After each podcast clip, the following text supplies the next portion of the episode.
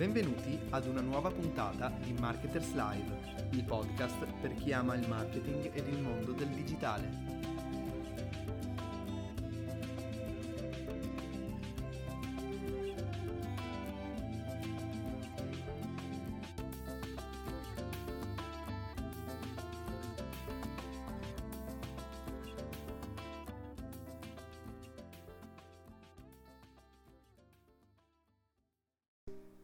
Ciao a tutti, io sono Barbara e oggi parleremo del neuromarketing e del consumo, da processo istintivo a trappola per il consumatore. Quanti di noi, al termine di una giornata di lavoro, stanchi sul divano dopo cena, decidono di dedicarsi alla lista della spesa, ai prossimi acquisti da finalizzare per la casa?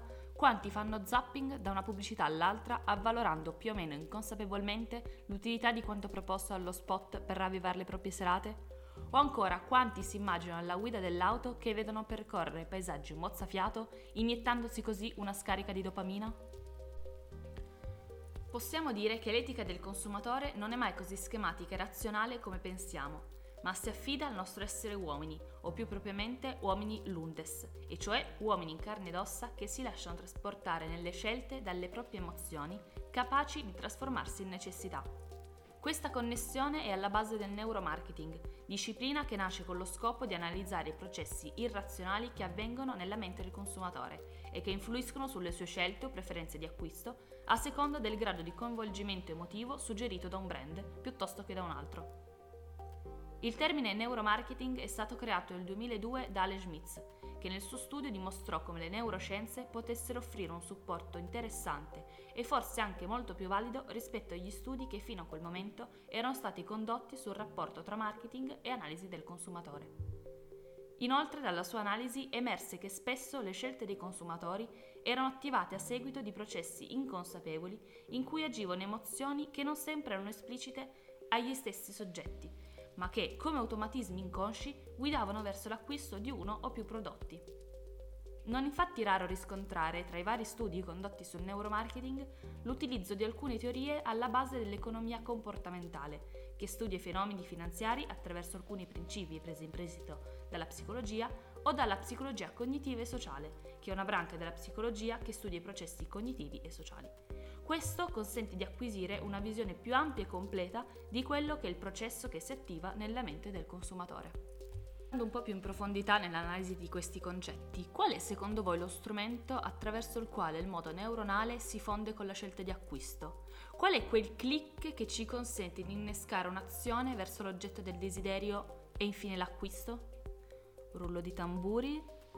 Ladies and gentlemen, non è altro che l'emozione con tanto di E maiuscola.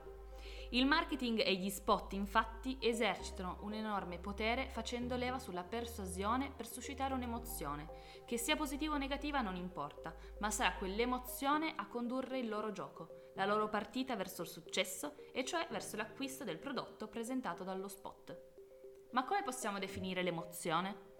La parola emozione significa mettere in moto, le emozioni riguardano un processo che avviene nel nostro corpo, nei muscoli, nel cuore, nei polmoni, coinvolgendo il nostro corpo in toto. Un'emozione è la reazione soggettiva o personale di fronte ad un evento o una situazione. Rappresenta una percezione della realtà, ma non coincide con essa. E spesso, non sempre, conduce verso un'azione, ma rimane dentro di noi come un'esperienza intima. Le emozioni ci forniscono informazioni, possono avvertirci, insegnarci qualcosa, possono proteggerci da qualcosa e per quanto potenti esse siano, non sempre è conveniente secondarle. L'emozione, in quanto status momentaneo, è assolutamente effimera e dura solo qualche minuti. In altre occasioni invece è in grado di produrre un sentimento e quindi lasciare una traccia dentro di noi che può essere rievocata in un'esperienza simile a quella che abbiamo vissuto la prima volta. Scopriamo qualche pillola sulla mente del consumatore. Quello che avviene grazie a uno spot pubblicitario è esattamente in antitesi con quanto abbiamo appena detto e ha come obiettivo quello di esacerbare l'emozione all'ennesima potenza per far sì che possa estendersi in una dimensione temporale così ampia da lasciare la sua eco nella mente umana. Lo spot enfatizza nel soggetto l'intensità con cui si vive un'emozione, in modo da condurlo irrazionalmente, passo dopo passo, verso un prodotto. Questo fa sì che spesso molti di noi riempiano il carrello della spesa quasi in modo automatico, scegliendo proprio quel prodotto sponsorizzato o che acquistino sul sito di una marca specifica senza prendere in considerazione le concorrenti. In che modo e perché avviene questo processo? La vista di un brand o di un determinato prodotto innesca immediatamente la stessa emozione provata durante lo spot pubblicitario. Ed è così che il gioco è fatto. Ma facciamo qualche esempio pratico. Chi di voi ricorda lo spot della Müller degli anni 90 Fate l'amore con il sapore? Si trattava di una chiara sinestesia, attraverso la quale l'immagine di una donna che assaporava un vasetto di yogurt cremoso rievocava il piacere più intenso e nobile dell'amore. L'immagine della donna e del gesto di assaporare lo yogurt, quasi come se stesse appunto facendo l'amore, esercitava il suo potere sui cinque sensi, fondendo esperienze sensorali in un solo istante. Possiamo anche ricordare il noto spot della Braille che uscì nel 1996, Toglietemi tutto ma non il Braille, che è diventato anche un modo di dire. È un altro esempio di come lo spot agisce sulla mente umana. Lo spot infatti portò ad un incremento delle vendite e al notevole riscontro che i gioielli del noto marchio ebbero negli anni a venire.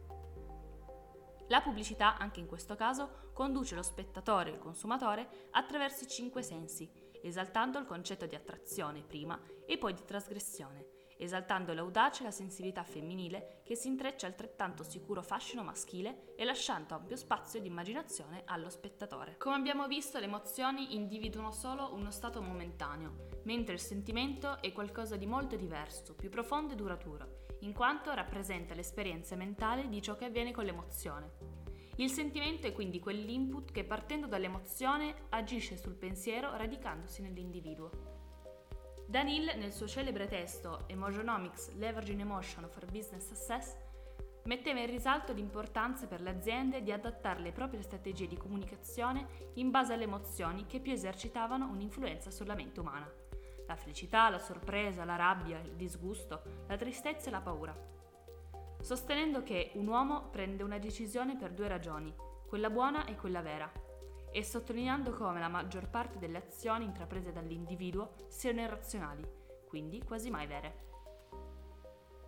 In linea con quest'idea, i risultati di una ricerca condotta su un campione di 23.000 consumatori nordamericani, che analizza 13 categorie diverse di prodotti e 240 messaggi pubblicitari, rivela che i processi di carattere cognitivo non sono la variabile dominante nel processo di presa di decisione. Quindi torniamo ancora una volta a definire le nostre azioni come il risultato di processi irrazionali inconsapevoli. Abbiamo capito l'importanza che tiene il brand, ma come comunicare un brand? Rendere noto un brand e farlo conoscere significa renderlo inconfondibile, come chiaro e unico deve anche essere il messaggio che ne scaturisce a livello visivo. Lo spot poi è in grado di tradurre a livello comunicativo tutto questo, esaltando il valore del prodotto nella sua unicità e quindi rendendolo differente rispetto agli altri.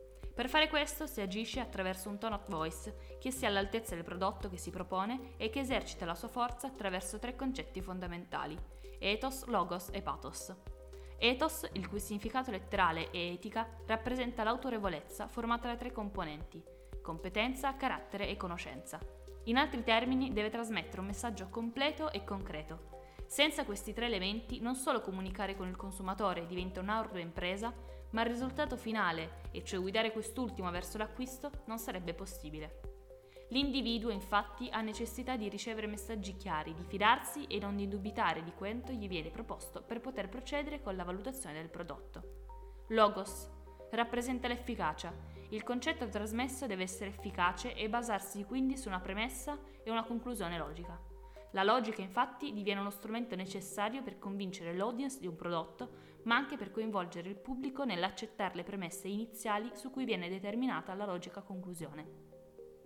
Infine il pathos, ovvero la forza, che guida l'animo umano secondo il pensiero greco. È la forza emotiva radicalmente opposta al logos, che presiede gli istinti irrazionali e le passioni dell'uomo. Ti propongo un'altra domanda. A te è mai successo di trovarti tra gli scaffali di un supermercato con un'aria affrante e sperduta davanti all'enorme varietà di merci esposte? A me un sacco di volte. Ma cosa ci stava succedendo a noi potenziali consumatori incastrati in questo oscuro dilemma che non ci permetteva di decidere di comprare?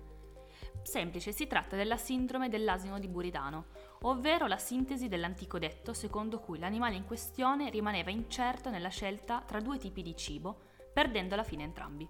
In altre parole e in modo meno drammatico, questa sindrome si può definire come quel dubbio, quel senso di impotenza, di impossibilità ad agire che si prova davanti ad una molteplicità di merci, nessuna delle quali si riesce però a scegliere. In altri paesi, con elevati consumi, la sindrome di Buridano colpisce indistintamente uomini, donne, bambini e anziani. Come ben sintetizzato a Luciano Benetton, quando la società dell'informazione tende a diventare la società dell'inquinamento informativo, cioè della comunicazione esasperata e indistinta, intravedo per le imprese come per gli individui dal lato il rischio del rifiuto, dall'altro quello di un distacco dalla realtà. Bomba! Essere consapevoli di quello che accade nella mente umana di fronte alle molteplici esperienze offerte dal quotidiano non è solo un'ambizione da scienziati, ma è anche un processo interessante e utile per comprendere i meccanismi del marketing, del consumatore e per creare nuove strategie di mercato per le aziende da un lato e dall'altro per consentire ai consumatori di essere driver di un consumo in perfetta simbiosi con le proprie necessità autentiche. Queste, per quanto possono essere condotte da sensazioni ed emozioni, devono essere in linea con quanto realmente utile e necessario per la propria sopravvivenza, evoluzione e benessere. A questo punto non mi resta che ringraziarti per aver ascoltato il podcast sul neuromarketing. Spero che anche te ti sia interessato questo argomento, spero di averti tenuto compagnia e colgo l'occasione per ricordarti che questo è solo uno dei tanti podcast di Marketers Live e li puoi trovare tutti sul nostro canale Spotify. Premi play alla tua giornata.